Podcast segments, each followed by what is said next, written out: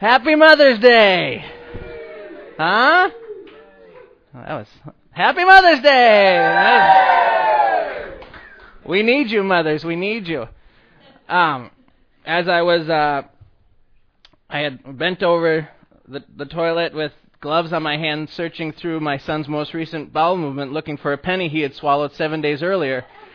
I thought to myself, boy, we need mothers. We need, we need moms.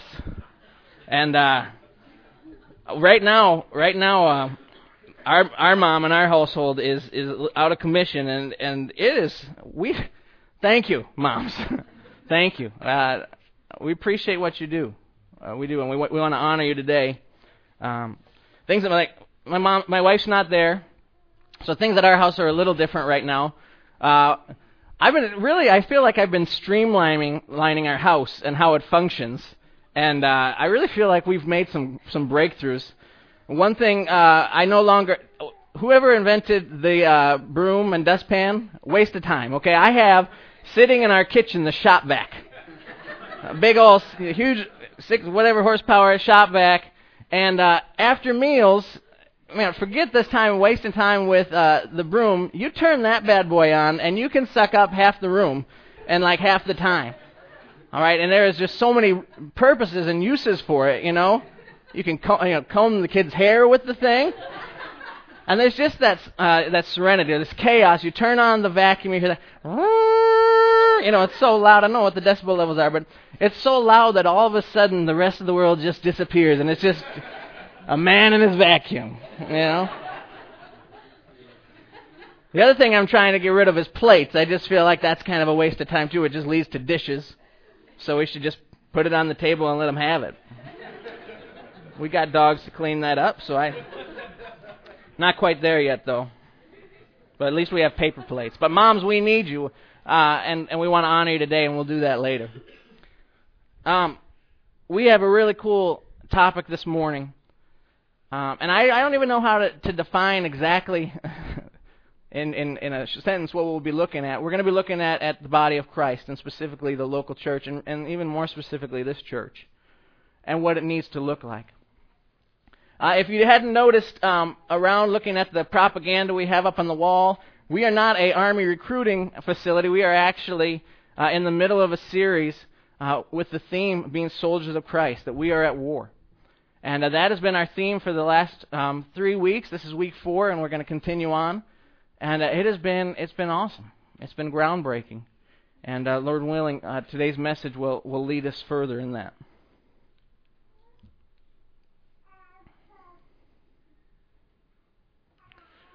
Um, the war theme. When athletes, sometimes professional athletes will make the mistake of uh, while they're being interviewed, you know, after a game or something, they'll say something incredibly stupid like, "Yeah, man, it was a war," or "We were at, we're going to war," you know, and they'll they'll exaggerate um, what it is they're actually doing. What they're competing on a game, a child's game. They get lots of money for it, but they aren't going to war. There's nothing there's nothing close to war that they're doing on, on the field. And and oftentimes you'll hear an athlete give that kind of interview, and then he'll get blasted in the media because people, come on, get some perspective. You know, let, let's uh, you know these guys are kind of spoiled and kind of out of their minds anyways. So when they make stupid statements like that, sometimes you just roll your eyes, whatever. You know, you just don't get it. Well, I want to pause and I want us to ask the question: Are are we really at war? Is that an accurate um, example of, of where we are as a church here on earth? Is war an accurate description? Because you know, it just seems intense, you know, or, or are we kind of being like those athletes that aren't putting it in the right perspective? Well, we need to review. I, I pre- appreciate uh, Matthew's first message when he talks about you're a soldier now. And this is directly from the Word of God. Let's read it together. 2 Timothy 2 3 to 4 says, Suffer hardship with me as a good soldier of Christ Jesus.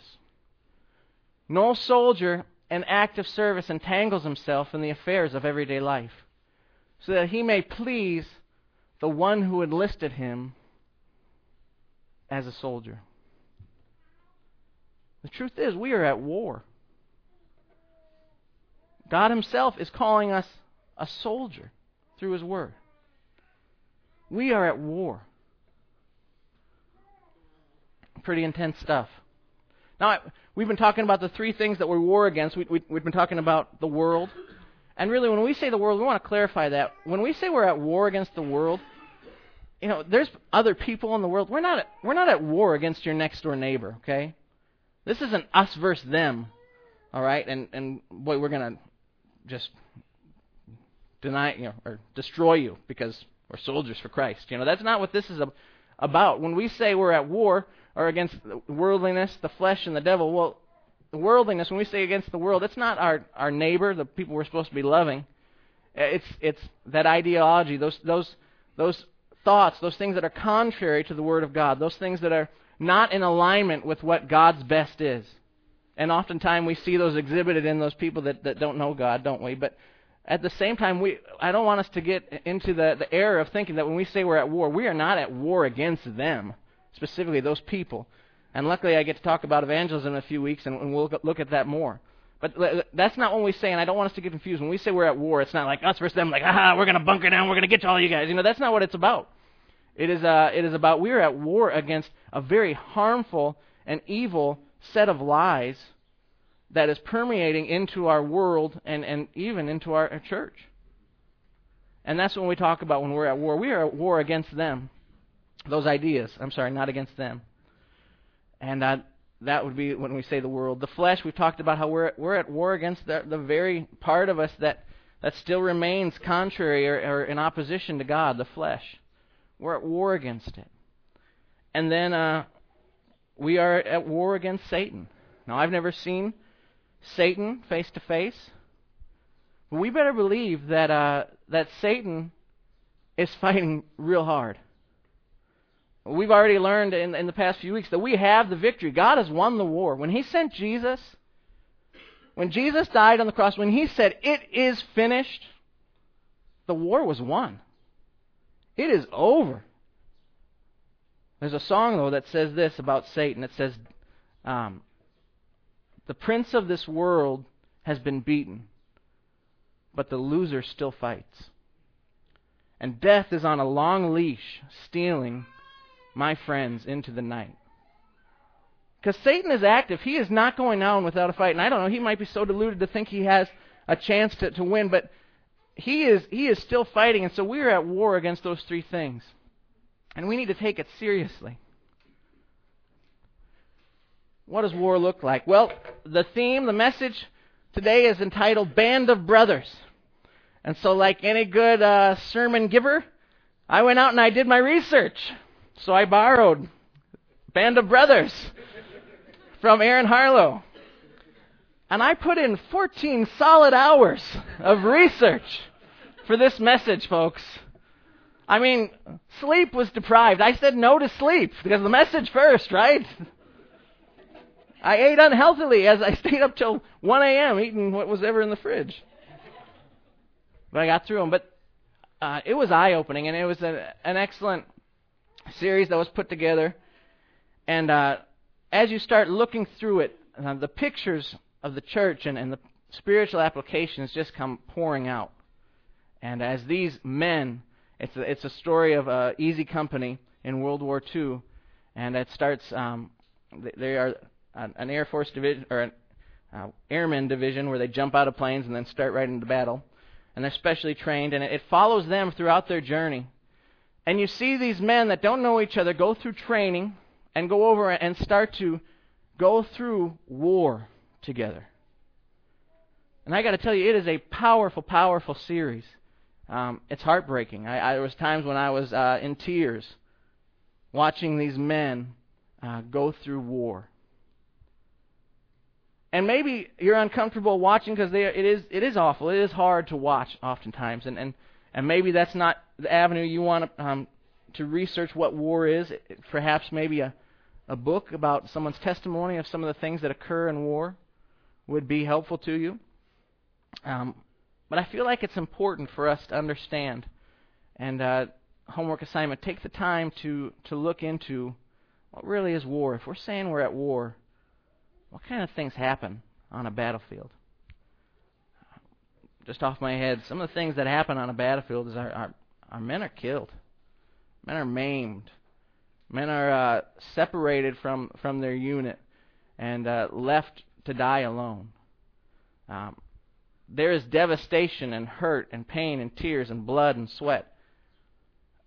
It is an awful thing. And then I, I'm watching the movie and just thanking God. God, I'm thankful I'm not at war.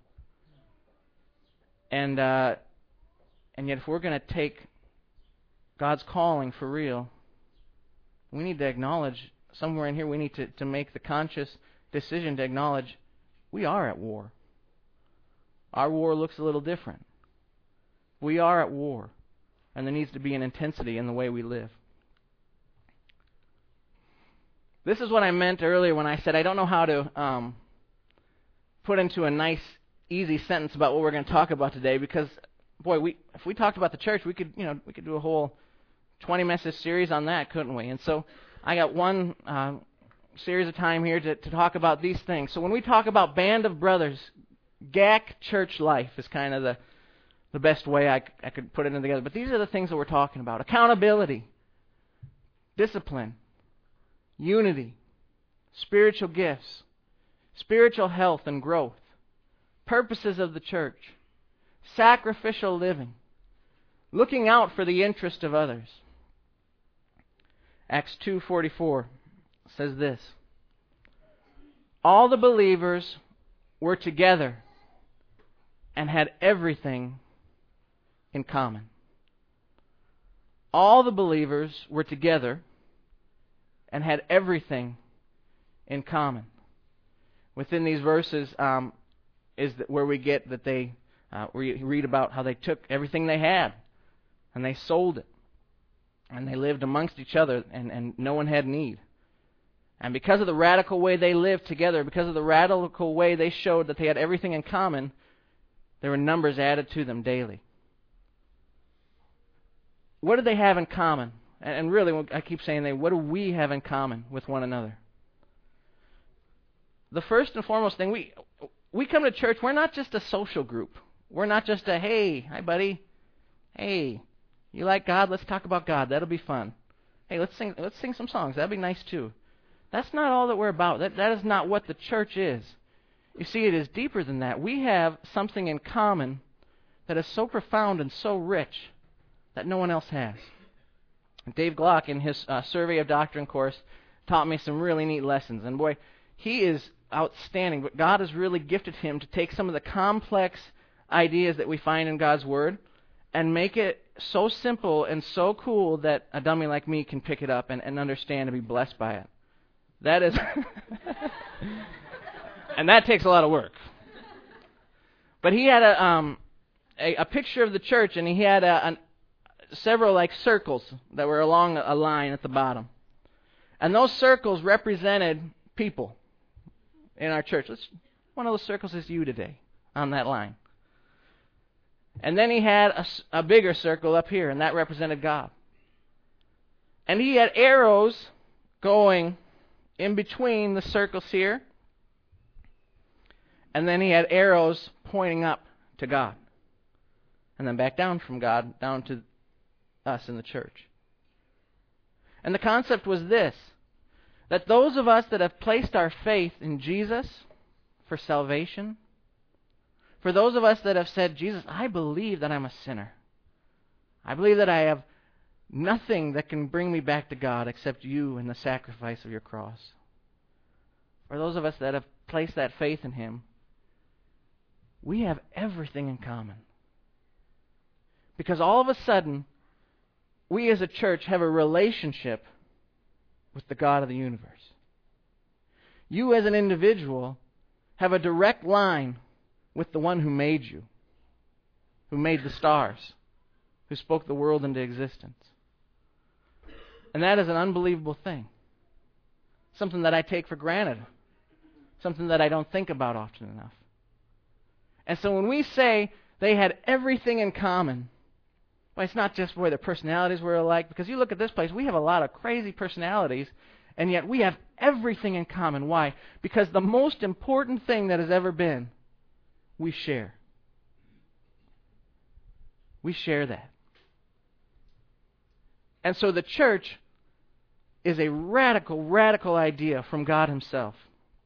It is an amazing picture, and it's supposed to be a picture, a representative to the world and to one another of who God is. It is supposed to be a snapshot of the character of God lived out in the lives of really flawed people. That is a huge responsibility. It's huge.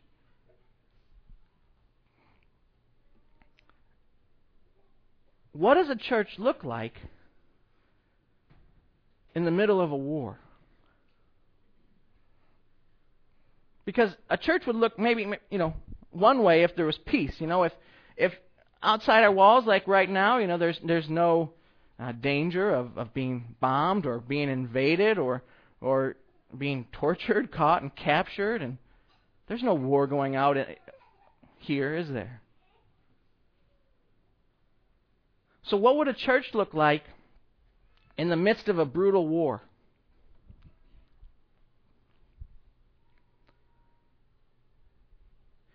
And we need to train our minds to think that, that that's what our church needs to look like.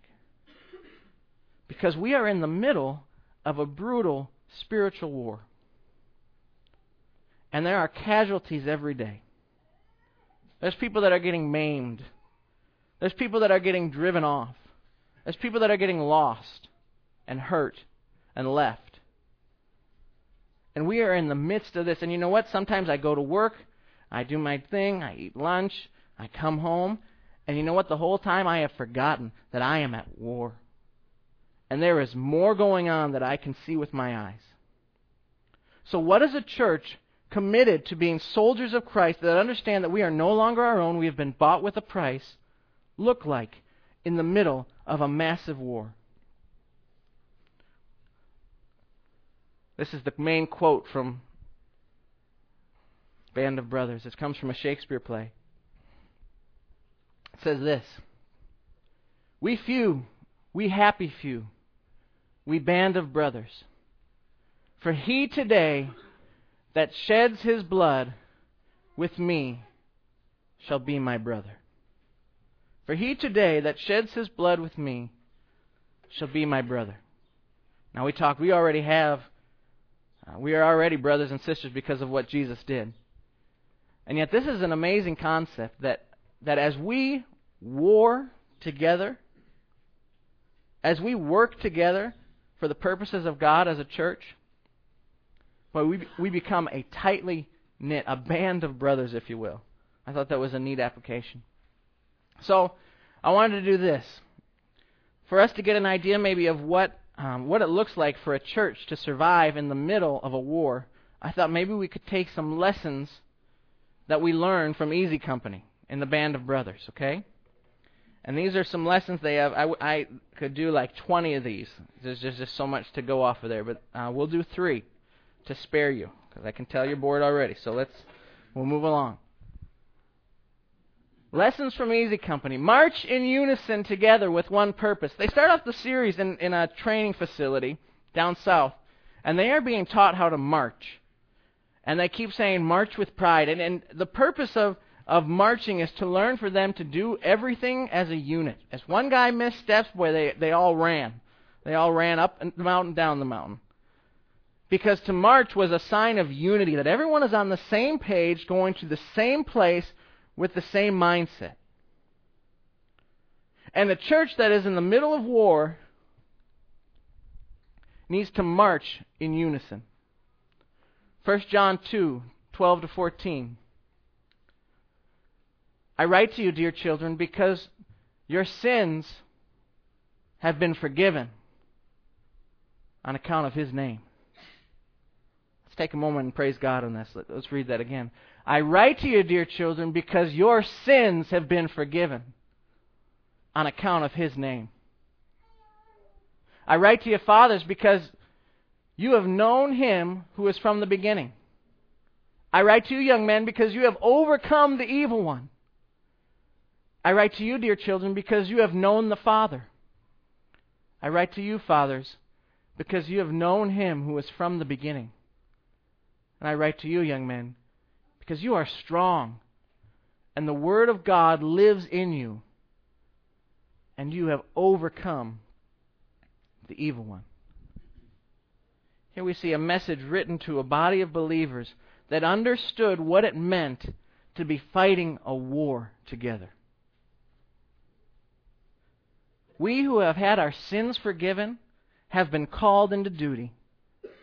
And we have to together, not as one. What happens when, when one rogue soldier decides to go off on his own?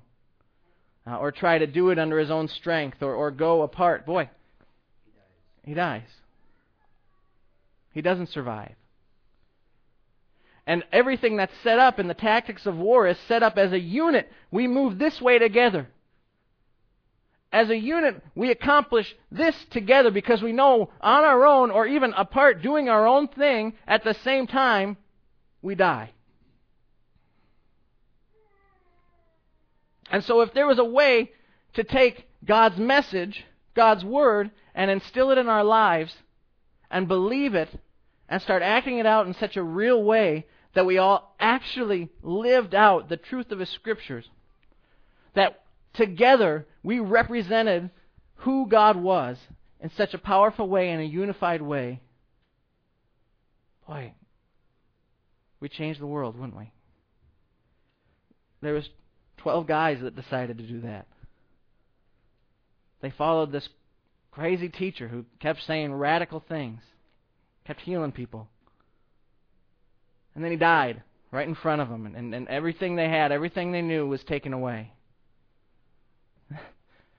And then that guy raises from the dead, and they realize this is not just some guy, this is the God of the universe. And they followed him together with passion. And from it, God, God gives His Holy Spirit and, and the explosion of the church and, and the truth of who God is and, and the truth of His Son coming to earth to set the captives free is, is too good of news not to be spread around. And it gets spread and all of a sudden, you see thousands and thousands of people understanding for the first time that they belong to God. And they have a relationship with God. That was 12 guys that were obedient. How many people do we have in this room? A hundred? What if a hundred people in this room decided to be obedient in this time of war? To work together in unity for the purpose of God.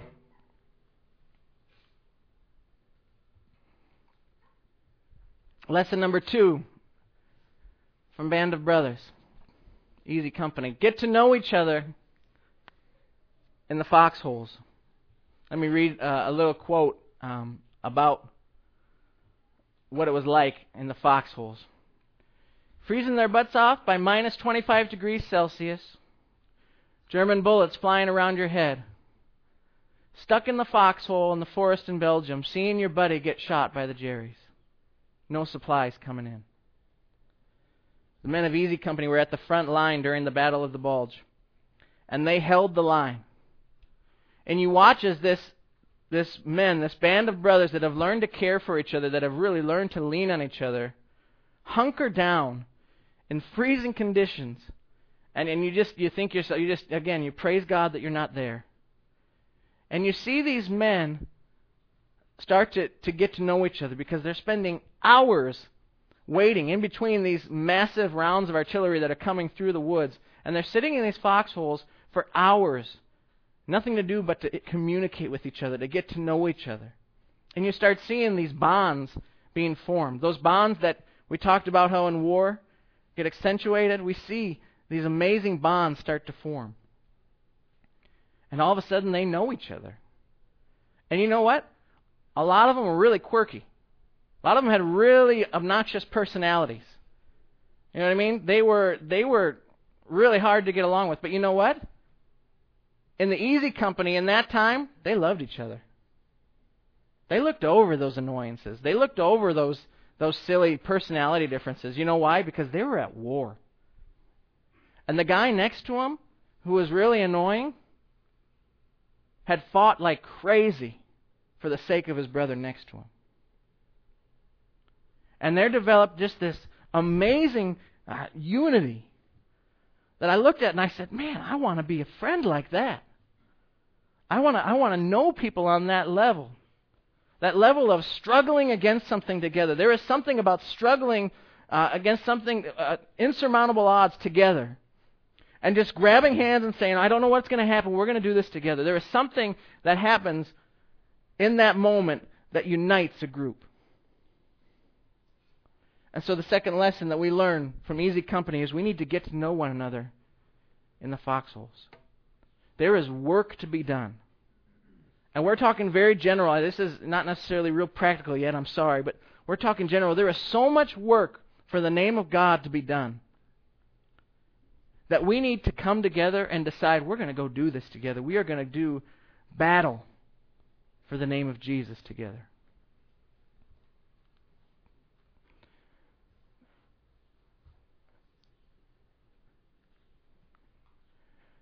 Camaraderie. The special relationship that exists between soldiers that have experienced the crucible of combat together. The special relationship that exists between soldiers that have experienced the crucible of combat together. Hebrews 3:12 to 14 says this, "See to it, brothers, that none of you has a sinful, unbelieving heart that turns away from the living God. But encourage one another daily, as long it is called as it is called today, so that none of you may be hardened by sin's deceitfulness. We have come to share in Christ if we hold firmly till the end the confidence we had at first. There is so much that is going on right now that will hurt us. There are so many ideas and so many things in this world that will really, really hurt us. And in the same way that as one soldier goes out by themselves to try to do it alone and is killed, the same is true for you, members of this church. Trying to do this life by ourselves, it doesn't work, does it? it, it we weren't designed to do it that way. I have so many friends that, even that I went to uh, Emmaus Bible College with, you know, we, we started as, as freshmen with this, uh, um, you know, how we're going to change the world for Jesus. We were excited. And I, I watch as, as more and more of my friends decide to turn away from God that we loved. I watch them make decisions that, that are perplexing to me as they uh, they start to buy in to the lies that, that the world's telling them.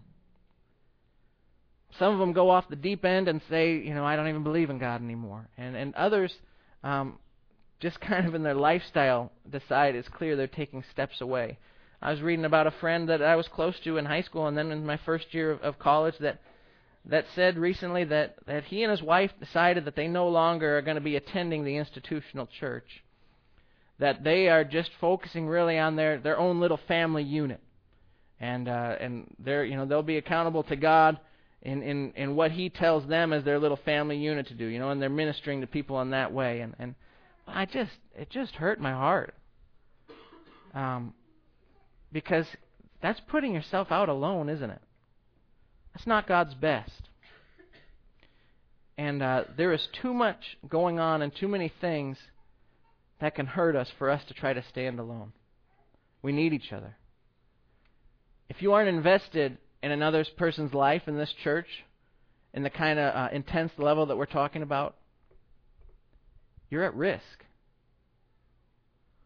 And we're all at risk. This world is too crazy and too full of, uh, full of sin not to be at risk. But if you are starting to, to separate from this body, if you find that you, you are, are not invested in the way that you know God wants you to be invested, well, it will not be long before the lies of this world uh, start to sound really, really intriguing. And before we start talking about you as, oh, remember we love God together, and now look, they, they've turned away. I'm not joking about that. I'm not making that up. It, it, it's the truth that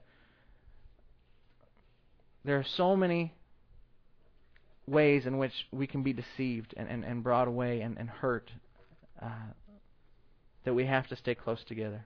I think you get the point. I'm rambling on. We need to care for one another.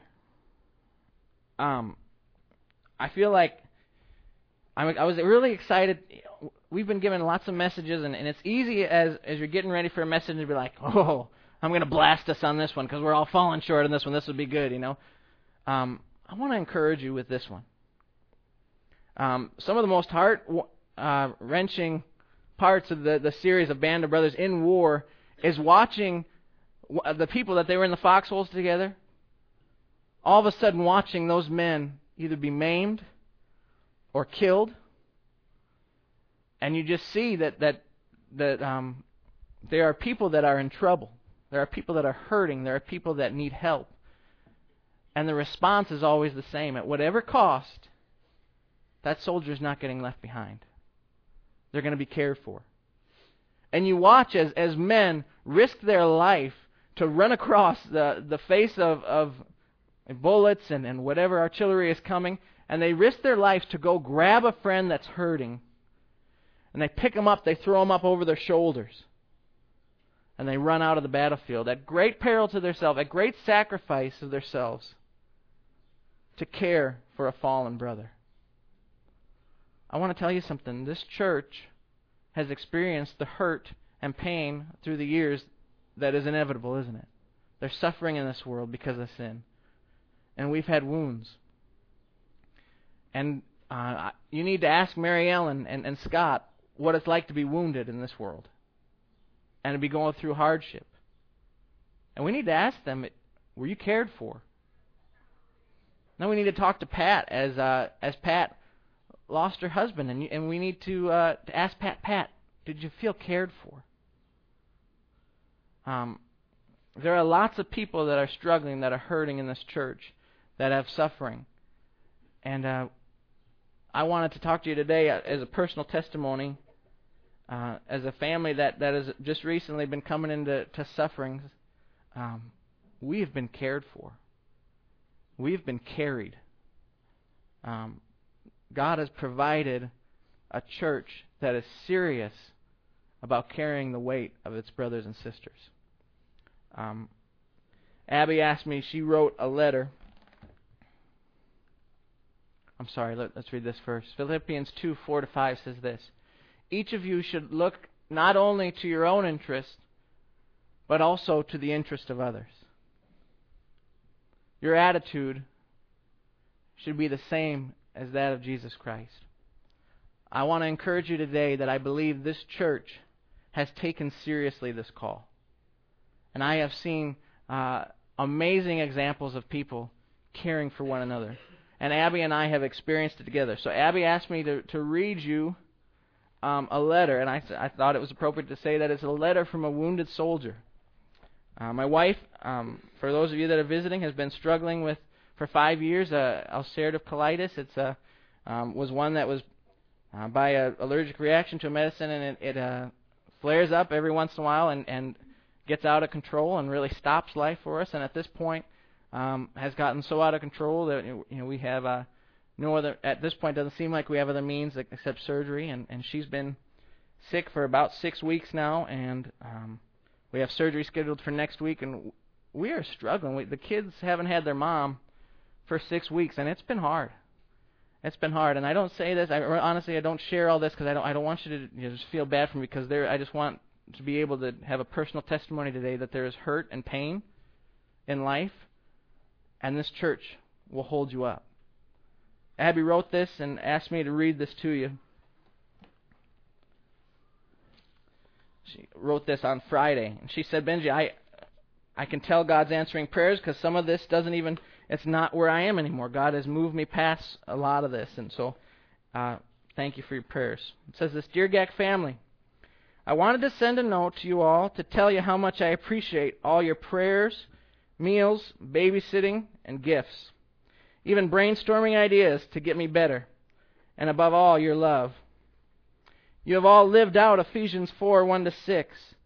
You have come together in unity and love to make the bride of Christ beautiful. I'm sure that the Lord is well pleased with that. Over the past six or seven weeks, I have felt a lot of despair and sadness. My brother one day encouraged me uh, to pick some verses and we would memorize them together. I searched the Psalms and I felt my heart drawn to Psalm 143. It says, Benji, please read, so I'll read it. O oh Lord, hear my prayer. Listen to my cry for mercy. In your faithfulness and righteousness, come to my relief. Do not bring your servant into judgment, for no one living is righteous before you. The enemy pursues me, he crushes me to the ground. He makes me dwell in darkness, like those long dead. So my spirit grows faint within me, and my heart within me is dismayed. I remember the days of long ago, and I meditate on all your works, and I consider what your hands have done. I spread out my hands to you. My soul thirsts for you like a parched land. Answer me quickly, O Lord, my spirit fails. Do not hide your face from me, or I will be like those who go down to the pit. Let the morning bring me word of your unfailing love, for I have put my trust in you. Show me the way I should go for to you I lift up my soul. Rescue me from my enemies, O Lord, for I hide myself in you. Teach me to do your will, for you are my God. May your good spirit lead me on level ground. For your name's sake, O Lord, preserve my life. In your righteousness, bring me out of trouble. In your unfailing love, silence my enemies. Destroy all my foes, for I am your servant. I loved these verses because they allowed me to be honest with God about my sadness and my frustration over being in bed every day with pain. And yet, David was still able to recognize who God is. While I still felt so down some days, God brought me a joy in who He is, even at the same time of, as my depression. And I could praise Him again. Towards the end of the psalm, David starts to see the light of the end of the tunnel and asks God to show him how to live next and to move on. And I know that there is an end in sight to my suffering too. So now I wanted to proclaim out loud to you that God is faithful, righteous, full of loving kindness, and He always hears us. In our suffering, His goodness is perfect. So bring on the suffering. So that excuse me. So bring on the suffering so that the bride of Christ might be more beautiful. To God be all the glory, honor, and prayer forever and ever. Amen. I love you all. God bless Abby. Whew. This one just got deleted from the website, I think. This we can we just edit. Um, I thought it would be cool to have a list ready of like every time someone at the church had come and offered to help or come and asked or come and offered to pray or uh, had brought a meal or watched the kids and I started but I started realizing I'm I'm, I'm already forgetting people you know but we have had uh, an immense amount of support from this body and you guys recognized us as a family that was struggling, that couldn't do it on our own, and you stepped in. I'm real thankful. And you showed us who God was through your character. And you're a big reason that my wife, in the middle of her suffering, can say, Bring on the suffering, because the bride of Christ is a beautiful, beautiful thing. And I, I appreciate that very much. Thankful for you.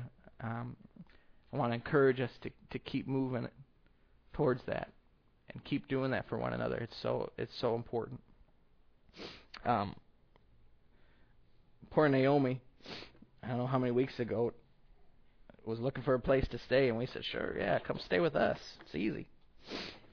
And then Abby got sick about two weeks into it, and all of a sudden, Naomi is is Miss Nanny.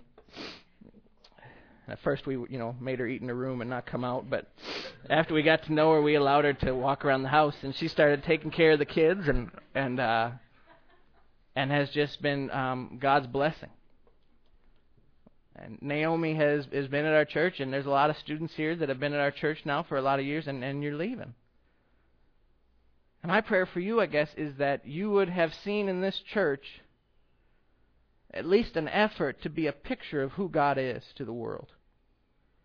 And that as you leave here, you take some of the lessons that you learn, some of the ways in which we can really change the world through the love of God. And I pray that you'd bring that back home with you and that you'd invest in people there like you have here, and we appreciate it. Um,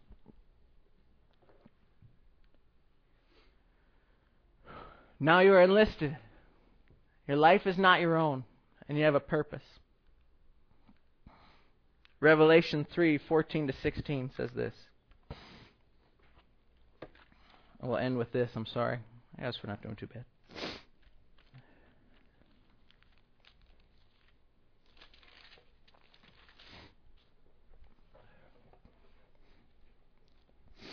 To the angel of the church in Laodicea, write These are the words of the Amen, the faithful and true witness, the ruler of God's creation. I know your deeds, that you are neither hot nor cold, and I wish you were either one or the other. So because you are lukewarm, neither hot nor cold, I am going to spit you out of my mouth. These are some of the most intense words that we find in Scripture that talk about a church uh, that wasn't getting it. They had been distracted by the world around them. They had forgotten that they were at war. See, what happens in the middle of, of a battlefield? What would happen if you walked into the middle with, with guns blazing and artillery Uh, everywhere, with people dying and suffering everywhere, people getting hurt and, and taken away and, and lied to and destroyed and taken away? What would happen if you came into the middle of that battlefield with indifference?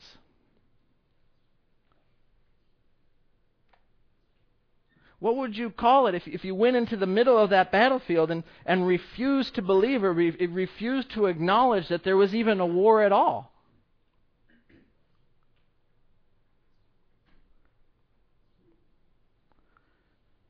What if, in the middle of a war that was raging for the eternal souls of people, we acted like it was no big deal?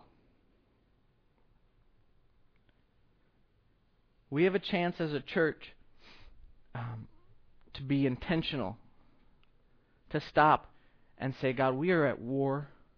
There are too many people hurting. Your name needs to be pro- proclaimed. You need to be worshiped. You need to be honored, even in this dark world. We have a job to do. We have to understand the seriousness of what's going on around us. We cannot be a church that ignores the fact that we are a church in the midst of a war. And we have to act with the grace and help of God. Let's pray. Father, this it's not easy. It is not easy to be in this world. It can be so discouraging to, to look at some of the things going on in it.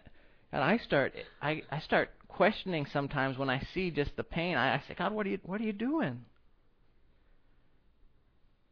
And I acknowledge that that's not the, the right attitude, and I, I love that you've brought me back from that and acknowledge to me that you're still in control, and you're still good, and you've already won. And yet, God, you've given us an opportunity in this short window, in this short life that we have here, to make a difference for your name. God, there are those, even amongst our own body here, that have not decided to follow you with their lives that have not decided that you are who you said you are. And God, we need to love on those people. We need to take care of those people. We need to lift those people up. And we need to do it with urgency and intensity because time is short. God, there is a world of people that have been uh, tricked and duped into thinking that there is more important things than you and you watch their lives, and it's a series of devastation. And God, this church can be your hands, it can be your feet going forward into a dark world and proclaiming that there is hope. God, we can't do that if we're acting like there's not even a war going on. We can't do that if we are uh, indifferent about the fact of, of the craziness that is this life. We need your perspective, God. We need your heart. And we're thankful that the Spirit of you lives within us. And stronger is He that is in us than is in the world. We are already overcomers, God. You have already won the battle. We have confidence in you. And just like those 12 men that followed you closely and gave all, gave everything because they knew that was the only way to truly find their life, God, I pray that our body would lay down our life, would pick up the cross and follow after you. We pray this in your name. Amen.